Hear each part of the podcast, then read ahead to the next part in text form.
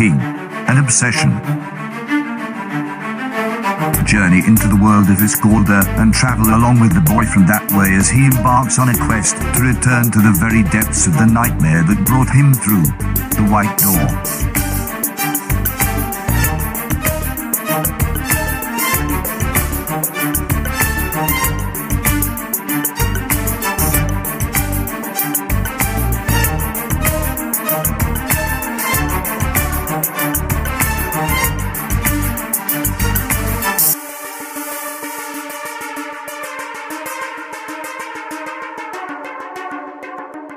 Once more as we step through the White Door. Welcome back to the twisting and mystic world of Isgolda. We rejoin Mantic and the boy from that way as they head out to fulfill the wishes of the wise old trees. With Foxhole Monastery gone, the pair head north and soon find themselves on a path ripe with trolls, bandits and battle. Welcome back to the White Door. Let us step through now for chapter 15, the way north and the complications of travel.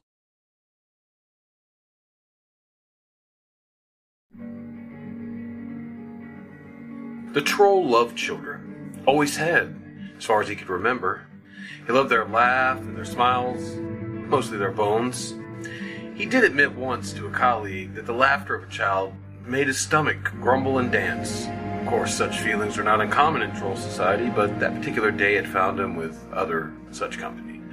Such company that found the taste of soups and wild game more favorable than the succulent meat that hung from the growing bones of little boys and girls. It was a right shame, as anyone with a lick of advice in their skull can say, to find something disgusting until you've tried it. The troll never did give up spreading the word of the deliciousness of adolescent children, especially the bad ones, whose sinews seemed to collect evil and turn it into tasty juices that could rival the best halfling sauces in the land. Some trolls made bread of the powdered bones of children, but Ixal thought that to be distasteful and an outdated method brought on by the giants of the old lands. Ixal preferred his children still screaming, perhaps with just a dash of paprika.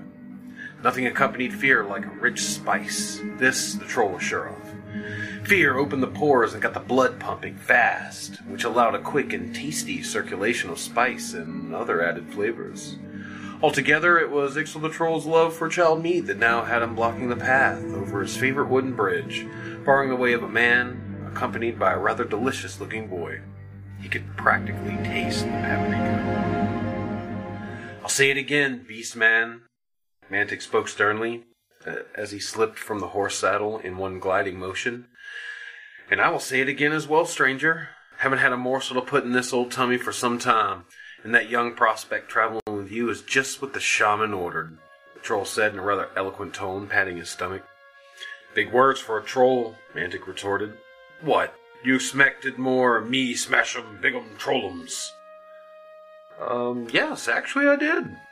Isn found himself sliding out of his own horse saddle as Mantic and the troll conversed, although much less smooth than when Mantic had done it. In fact, saddle were judging the whole endeavor, he would have scored Mantic's dismount at least five points higher than Isn's. That is, of course, if the saddle were judging with the well accepted 10 point judgment system.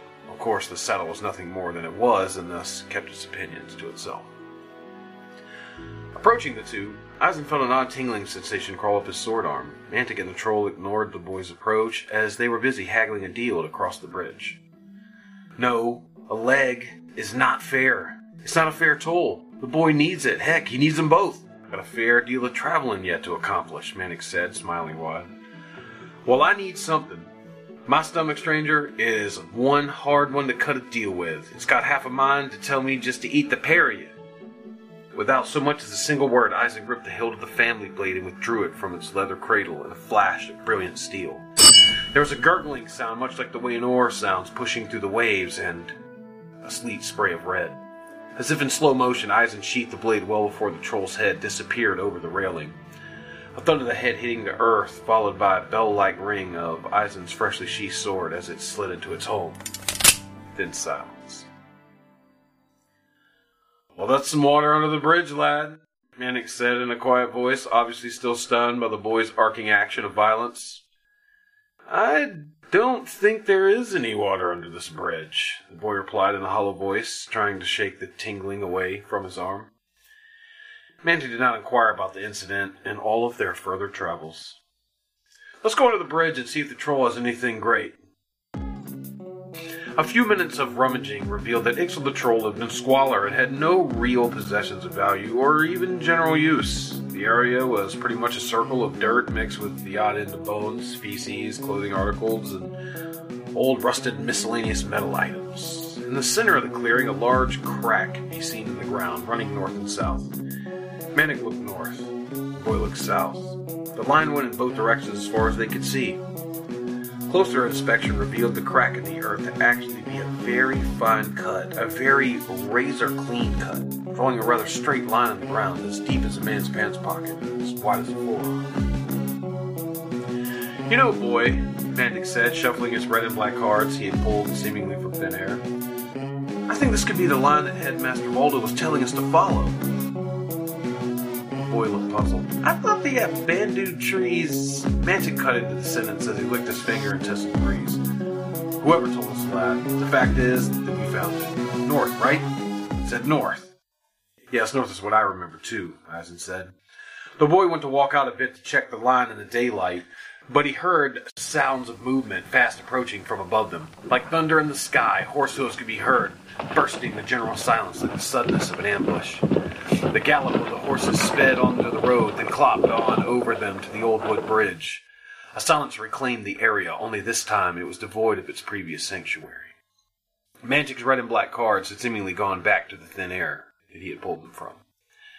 It's a troll, Brindleber, came a rough voice from overhead. Damn, that thing had its head cut clean from its neck, came a second and even rougher voice. Well, all the damnation and back again, Tolton. Where else would you expect a head to be cut clean from? Came the roughest voice yet. I heard there be a beast that lurks in the darkest woods, said to have many heads, some of which grow on its sides, retorted the rougher voice whose owner had been called Towton. Well, Towton, does this seem to be such a dark beast? Perhaps a war troll for some hidden gollywobble tribe out here? The roughest voice sneered in jest before ordering the men to search the bridge. Isn and Mantic turned to each other simultaneously, wide eyed with the urgency. What do we do? Isn whispered in one loud exhaling breath. You tell me, mighty monster killer. I, I've never been under this bridge before, Mantic said with a slight laugh. This is not the time to be funny. We need to do something. Yeah, you know, boy, you're starting to sound like Slyndari. Before the two could do anything, a great net of silver and green thread came upon them like a blanket on a child napping. The ropes tightened until Isn and Mantic were pushed together in a ball of kid and killer. A final and most brutal tug toppled them over into the dusty filth on the ground. Both coughed and squirmed until it seemed futile. Well, well, well, what have we here? came the roughest voice from almost directly over them. Isn could see a boot near his face, but wasn't sure who the boot belonged to. A woodsman and his son? Hmm. No, a prince and his retainer? Ah, a jaded baker and his boy lover, certainly. There was a light tinkling of armor, the kicking of feet, followed by a moment of silence. Even Mantic could feel the embarrassment in the air. A squeaky voice coughed in the back. Well, said the roughest voice, which both Mantic and Isn had deduced to be the leader of this ragtag band. What are ye? Angry and in pain for starters, Mantic said harshly and strained as Isn's elbow was thrust up to the center of his neck. With a delicate pull, the net snapped away from them in one whipping motion. It was as if Mantic and the boy had momentarily become ghosts. As the net and its threads passed right through the both the net landed with a heavy thud sound at the feet of a very tall and very dirty barbarian man. An odd sense of change instantly crept over the boy, and within seconds, both he and Mantic realized the magical properties the net truly held. From head to toe, everything of decent value that they had on them was now in the net. The magical net just ensnared the valuables and pass right through the actual body. Isn could see the family blade in the net, surrounded by Mantic's, and usually tall top hat, and a few other items that were too garbled in the ball of treasure to really see properly. The noise of tightening leather crept into Isn's ear, and he realized Mantic was with clenched fist as he too had noticed the net's power. That all you got, boys? said the roughest voice as he kicked open the net with his large skin boot.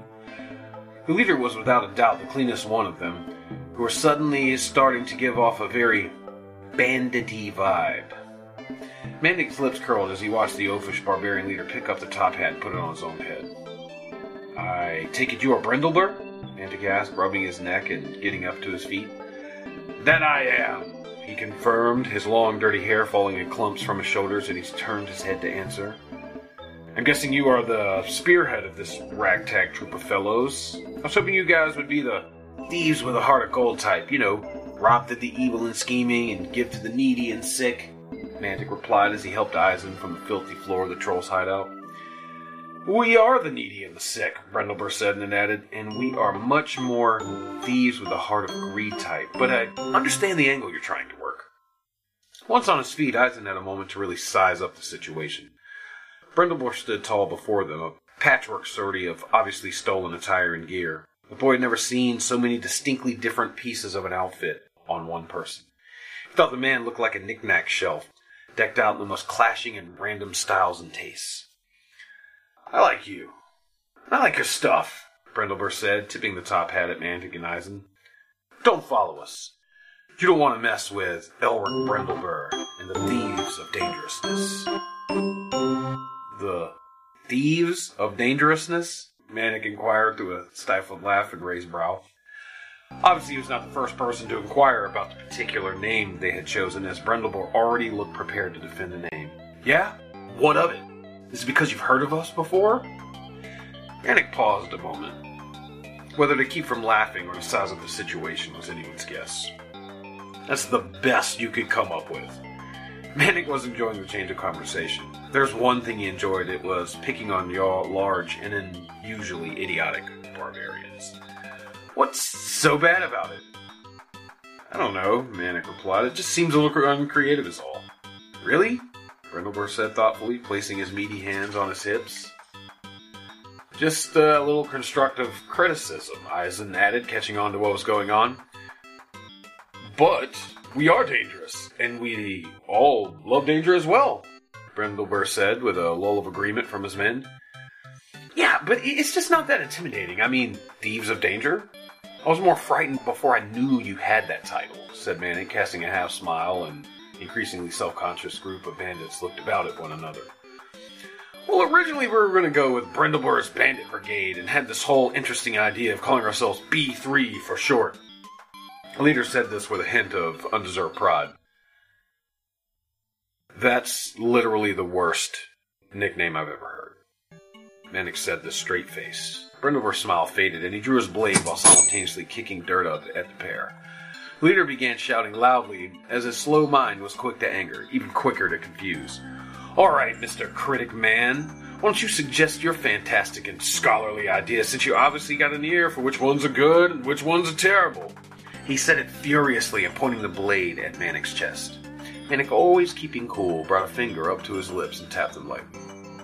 Well, you guys are thieves. Hmm, let's see here. These bandits, burglars, vandals, hoodlums, marauders. Marauders? You guys are marauders, right? Mantic asked Brindleber. The barbarian turned to his cohorts to double check the group. There was a lull.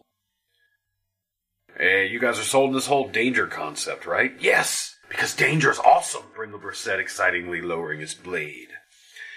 Mantic took a dramatic step back and threw his hands up, waving them outward as if spreading a sign in the air for all to read much like a director would do to suggest one's names and lights and fame. The Danger Rotters, he said in a voice perfect for the stage. Isn had to look at his shoes and swallow hard to keep from laughing. So it was that he was caught by surprise when the previously titled Thieves of Danger went ballistic with joy. That's incredible! Perfect! I feel more dangerous already. Mantic felt the timing right and asked for their stuff to be returned. The laughing stopped suddenly. Of course not, friend. However, we will let ye live. Consider a token of thanks from the infamous now Dangerotters, cried Brindleber. Arr! cheered the new. We're right, men! Brindleber yelled amongst the joviality. And a great sweep of stolen goods, unwashed faces, and an undeserved sense of accomplishment. The now danger riders were gone. Isn and Mantic stood in silence, swimming for even a small island of sanity on which to stand.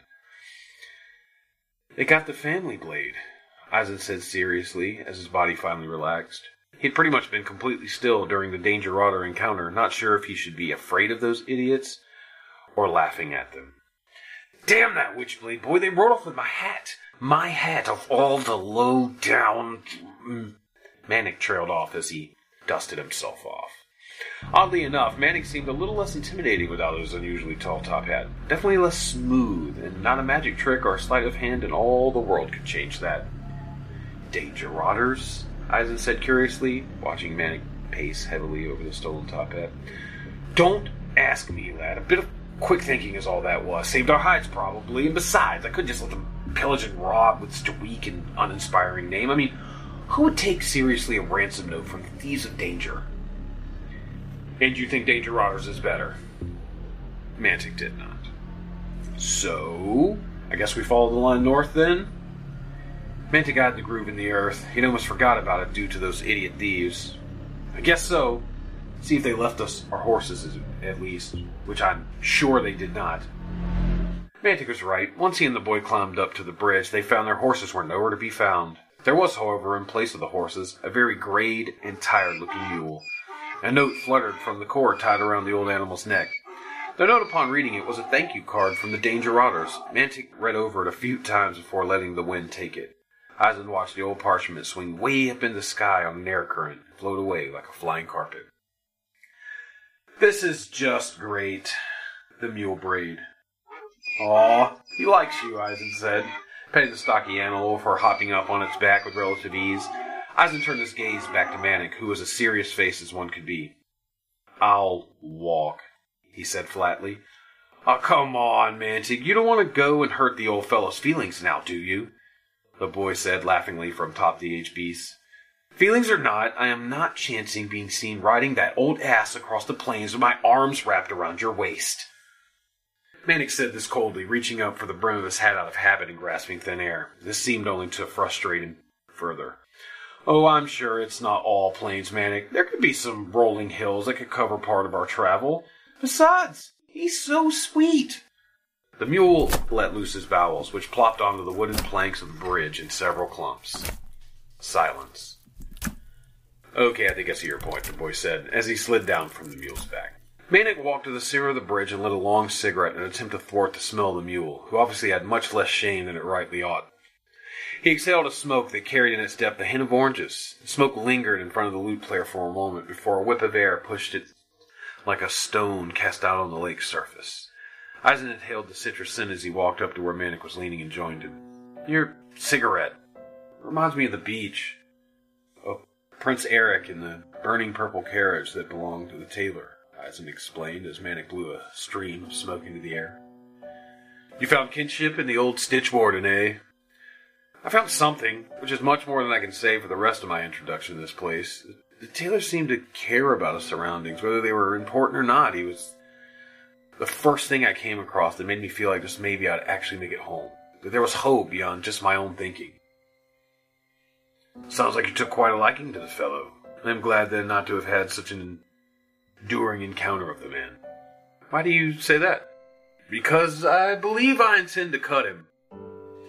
You see, boys, always harder to cut down a good man. There are so many fellows with hearts blacker than the cast iron cauldrons of witches.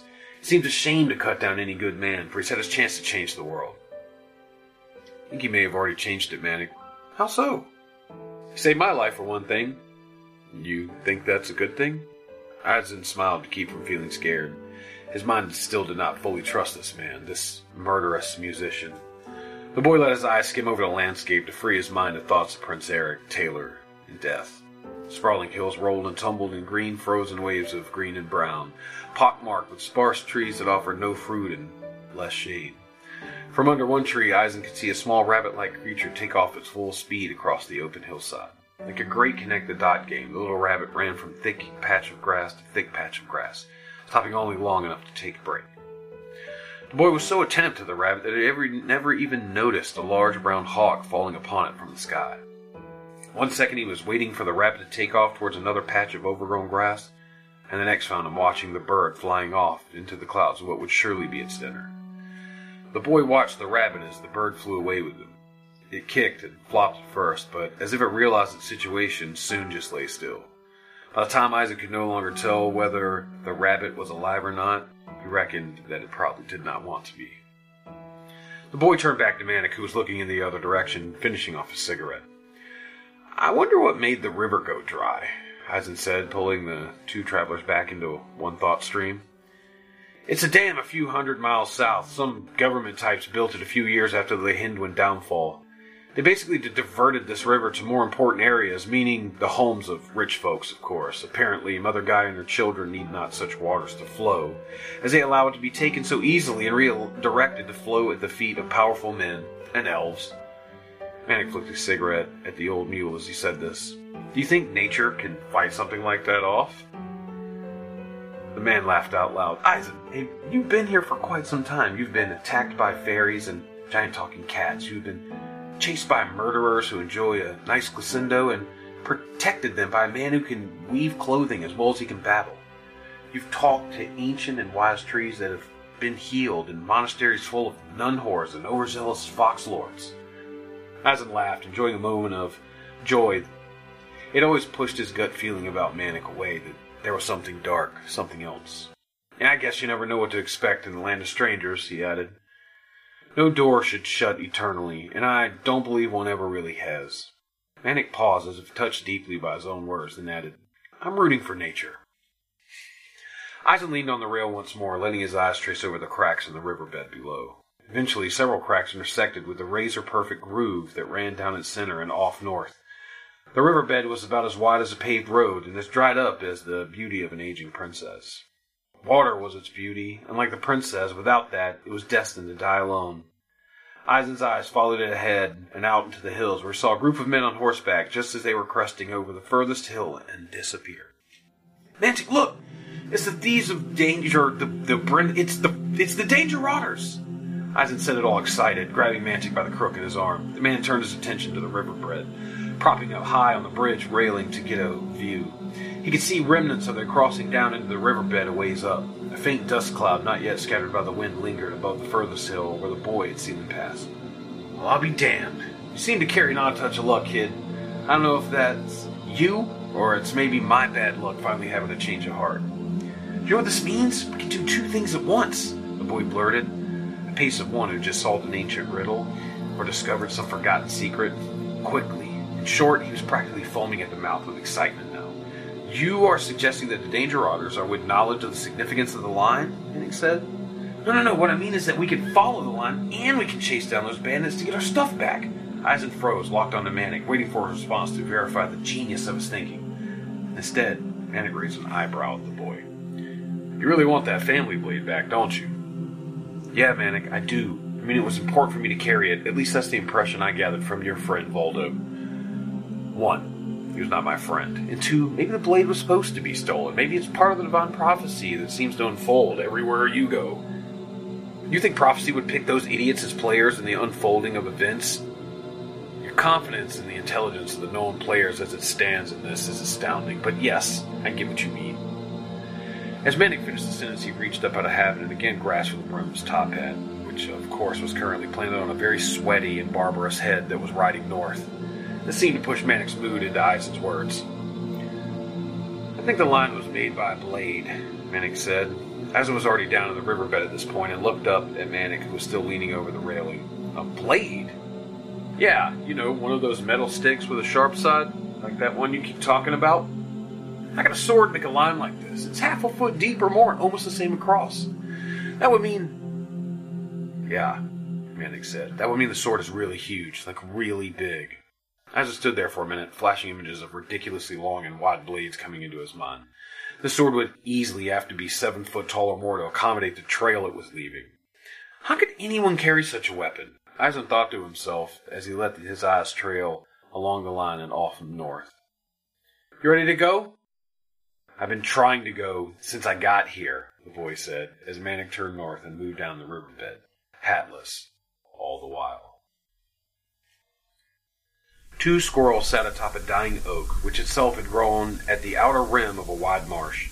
The red squirrel was hastily untangling a loose bit of spotted moss from his frayed tail, all while trying to maintain his balance. He did not notice the boy and the man who had been steadily approaching, following some sort of deep groove that ran right past the old oak and over a hill, right down into scratch pad marshlands. However, the gray squirrel had spotted the two quite some time ago. Psst, You see these fellows approaching? said the old gray squirrel very loudly, for he was old and hard hearing. Red squirrel threw his hands up in surprise, lost his balance, and fell out of the tree in a ball of spotted moss.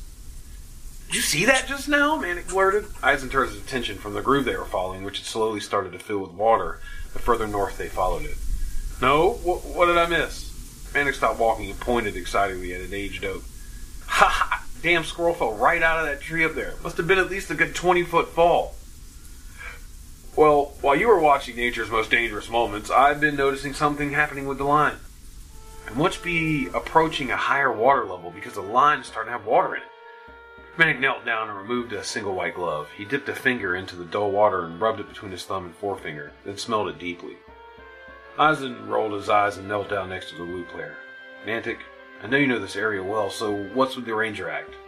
Mantic scoffed. Hey, just because I know where we are doesn't mean I can't still exercise these skills. Well then, Master Scout, the boy laughed, tell me what lies ahead. Mantic smiled his way into his answer. Well, here, boys, smell this and you tell me. Isn leaned forward and inhaled the water scent from Mantic's outstretched finger. Quickly he lurched back, falling to the ground from the crouch stance. Wow! That that smells like burning work boots covered in sour milk. Mantic calmly smelled his finger a second time. You got all that from one smell? Maybe you're the master scout. Isn got up off the ground and shook his hair and dusted himself off. Marsh, I take it? Mantic stood to answer just as many voices rang out over the marsh rim that rose up in front of them. The sudden voices in the air pierced the air hard and fast, like bombs dropping unexpectedly, and bringing with it similar instant confusion. The clinking of metal soon joined in with the loud shouts and random bursts. I smell blood, Mantic said sternly as he crouched down took off toward the hill, leaving Isn standing alone in the cracked riverbed. The boy looked down briefly in the confusion and realized that the groove that they had been following curved up and out of the riverbed. He took off after the line, following it out over the top where he could see that it went up the hill Mantic was scaling and over the rim into the marshlands. Someone screamed. Isn looked up to Mantic. Isn, quick, now come! He waved for the boy to hurry. Isn scrambled up the rim of the marsh within seconds. His heart felt like it was going to burst at any moment. Amid the obvious sounds of battle, he felt little more than a lost kid. Isn swallowed hard as he peeked over the lips of the marsh's rim. The other side of the rim curved down sharply into low, soft lands that signaled the beginning of the Great Marsh. The ground was uneven and murky, often in places giving way to veins of brown marsh water and sparse patches of hardened brush. Here and there, trees hung low, nearly as murky and uneven as the rest of the surrounding. A bit of lingering mist blanketed the area in a final dash of visual gloom. Of course, Isn noticed hardly anything about the landscape, for his attention was cast at the scene, which was erupting at the edge of the marsh. Several men were standing across from a lone stranger who currently had his back to a massive sword that stuck straight up out of the ground. The men and the stranger had come to some sort of a standstill, with the men pacing out of range of the stranger. The stranger had his hands up in a fighting stance, blood dripping from his metal gloves. A few men bled on the ground all about the massive sword, dead or so close that it no longer mattered. One body was slowly being pulled into the marsh water by some unforeseen force. The boy took a moment to look at the giant sword-bound stranger. The blade itself seemed to be three foot across or so. It was at least wide enough for the stranger to have his entire back covered while he stood in front of it. He was stuck in the ground, the colossal blade towered over the stranger. The hilt was simple, black wrapped, with no other adoration save something dangling from a chain. I said, look, and he whispered with what almost sounded like amazement as his words sort of dribbled out, broken and drawn. Isn looked down to where Mantic had pointed, his eyes instantly catching the line they had been following. The boy knew before his eyes even finished following that line that the maker was the massive sword, and thus the stranger. The boy froze with thought until one of the men, wearing an unusually tall top hat, stepped forward suddenly toward the stranger. Isn turned to Mantic but saw he'd already seen Brindleber, of course, his beloved top hat. I wish I could hear them, Isn said, leaning forward and straining to hear what was being said. Your ears aren't pointy enough, Mantic joked quietly. Isn never had the time to laugh. As suddenly the voices had come, now once again so did the fight. Brindleber rushed his opponent, and the metal gloved stranger grabbed the leader by the collar as he came in. With a quick spin, the stranger pushed Brindleber to the side and managed to also steal the barbarian's sword from its sheath in the same motion. The Danger Otter's leader fell out of the way to the muddy ground just as a second Danger Otter ran up and was relieved of his head by a swift swing of Brindleber's stolen blade. Two more of the men thought about charging, then took off running towards the marsh. Calmly, the stranger knelt down and pulled a knife from his boot. He closed an eye to judge the distance and threw the knife with swiftness and grace. The blade whistled through the air in an arc of glinting steel, much like an arrow from the bow. One of the running men went down, but Eisenor Mantic saw where he'd been hit. The other dove into the marsh water and was never seen again. The stranger circled the massive sword so that his back was now facing the bladed edge of the weapon. Brindleber had gotten up and was stepping back to the front. He had a cut over his eye and blinked with the sting of blood. He tossed aside the top hat with a bloody smile. You kill my men and you push me to the ground like some slave? You will die! Brindleber roared ferociously as he charged at the metal gloved stranger. The man leapt out of the way and Brindleber crashed into the large blade. He turned around, mo- most likely more out of instinct than anything. Then Mantic and the boy could see blood gushing from Brindleber's face and chest from crashing into the blade. In the second or two before the stranger attacked, Mantic saw the Danger Riders' leader smile and could have sworn he heard a garbled laugh. As soon as Brindleber turned around, the stranger was upon him. He stepped in hard, leaning with a left jab that connected and pushed Brindleber's head against the blade. Blood sprayed in the air, like the wisp of water. A second overhand right pressed Brindleber even harder against the blade of the giant sword, cutting deep into the back of his head and neck. Fury took over the stranger, screamed in bloodlust as he let loose a relentless arsenal of punches to Brindleber's face and body that did not stop until sparks leapt into the air from metal gloves hitting the bladed sword's edge. The man stopped, and Brindleber, the two biggest pieces of him anyway, slid to the ground.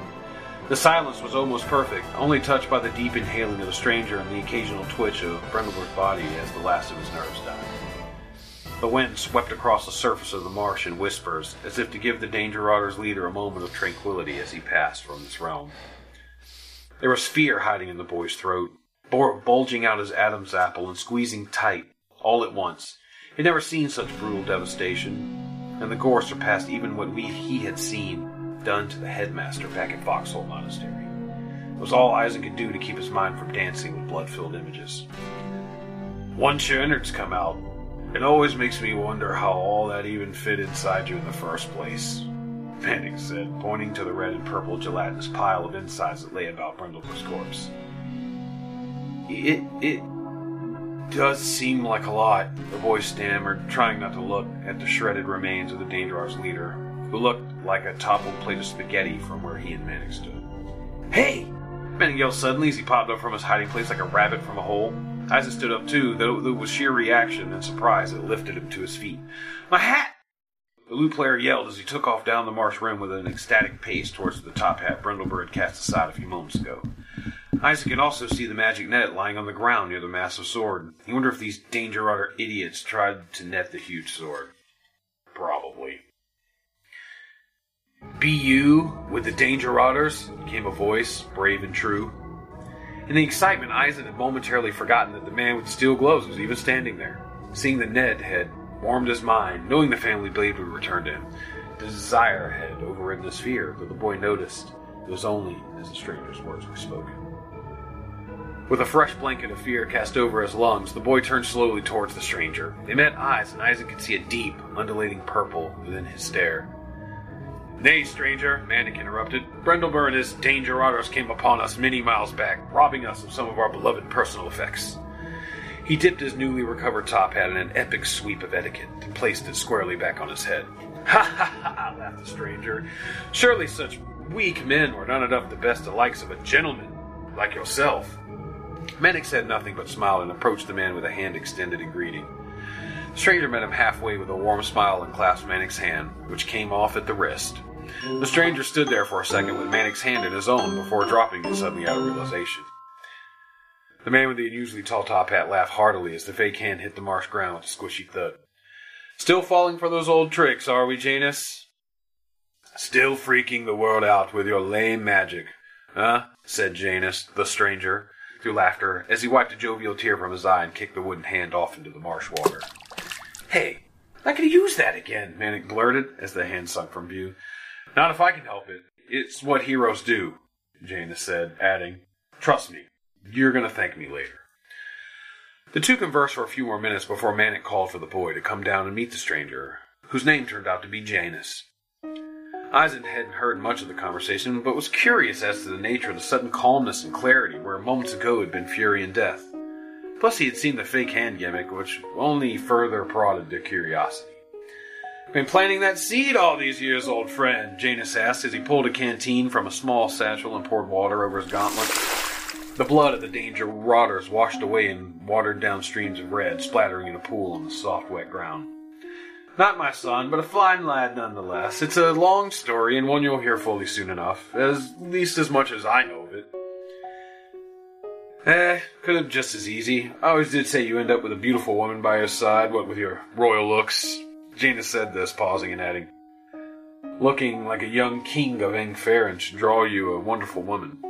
Isn approached the two men slowly, unsure what was going on or being talked about. One second he and Mantic were hiding from the steel-fisted stranger, and now they're talking, joking, and laughing. Is that your real hand? Jaina sighed with half a smile and a laugh as Mantic put it out. Oh, no, no, no, no. Boy, come here. Isn stuck his out and wiggled his fingers only to further fuel the laughter from the pair of them. This, Mantic said, is Isn Agro from Dalius Arctaw. He comes from that way, as it were, Mantic said over last, which stopped suddenly at the mention of the boy's homeland. Janus turned to Mantic with a raised brow. This boy's from Avalius Arctaw? Mantic caught the look. You know of it? Janus took the expression from his face as he hooked a dangling strand of purple hair behind his ear. No, it's nothing. Seemed familiar, but sounds like a wonderful place. Mr. Janus, Isn said in a squeaky voice, trying to ease the sudden awkwardness. Janus will do, young one. What is it? Why why is your sword so huge? The Mantic, of course, had a mind to jest about Janus's sword size, but instead just enjoyed the joke in his mind. He knew a golden line when he heard one, and could always save it for later. Janus, however, turned and glanced at the towering weapon, which stood over a foot taller than. The wind from the marsh was blowing at an angle against the edge, giving off an odd whistling sound. Its black, plain hilt was flecked with blood now, which ran down the blade away. You know, lad, Janus said, I've dragged this hunk of metal across the globe and cannot rightly say anyone's ever asked me that. Isn stared at the large blade a moment longer. He wondered how anyone could fight with such a huge sword. Sword. The the family blade! Isn suddenly remembered it, his own precious blade. He broke from the two men. The magic net lay near the edge of the marsh, and Isn could see the sword as he approached. It caught the dimming sunlight, reflecting it off the smooth metals of the scabbard into Isn's face, as if to beckon him closer. Isn picked up his pace as the glint called to him. He could feel bubbles in his stomach as he bent down and opened the magic net. The boy took the scabbard in his hands. It was warm to the touch, warm like the embrace of an old friend, comforting, familiar. The desire to keep the weapon for himself always washed over him. After floating in joy for several moments, the boy emptied the magic net and tied it up nice to one of his belt loops and placed a sword on the other side. He intended to keep it, the least the danger riders could do for the trouble. He rose and traipsed back over to Janus and Mantic, who were knee deep in a discussion that seemed political. Isn thought briefly of his parents, who often argued over government and politics. Two people t- trying not to let anger compromise their attempts at sounding intelligent. Janus was speaking forcefully when Isn walked up. And I am telling you, Mantic, the Lehinduans were victims. Simply put, nothing short of that can ever change. They were destroyed by the paranoia and greed of Angfarin and its king. And nothing will change that stain on the history books. And don't tell me I don't know either, you know, of my homeland. You know what happened to my people. Don't try and say I don't know genocide when I see it. Mantic took a step back and removed his top hat, gesturing with it into his hands to emphasize his words. Not so. The Lehindwans were in an entirely different situation than the Adrothans. Lehindwa as a nation had failed to meet the king's like demand of handing over a single member of their society who had been thoroughly accused of and tied to an assassination attempt. Oh, come off it, Mantic. You know damn well as I do that Riakmar wasn't after that one Lehinduan for some crime he supposedly was a part of. Your king wanted the fabled blood, your king spilled an entire civilization's blood in a hunt for a single Lehinduan. Ironically, the only one to escape him, mind you. Janus paused to calm himself. The entire Lehinduan empire died protecting that lone one so that they ultimately sealed him behind the white door. The same door your king has been frantically trying to open for some day now. The same door that this boy. Mantic waved a hand of silence as he approached. They looked at Isn. Both men put on smiles, though Isn was well aware that the conversation had been heated. Mantic cast a quick glance over to Janus and muttered under his breath. And when that door is open, we will see how the cards are dealt.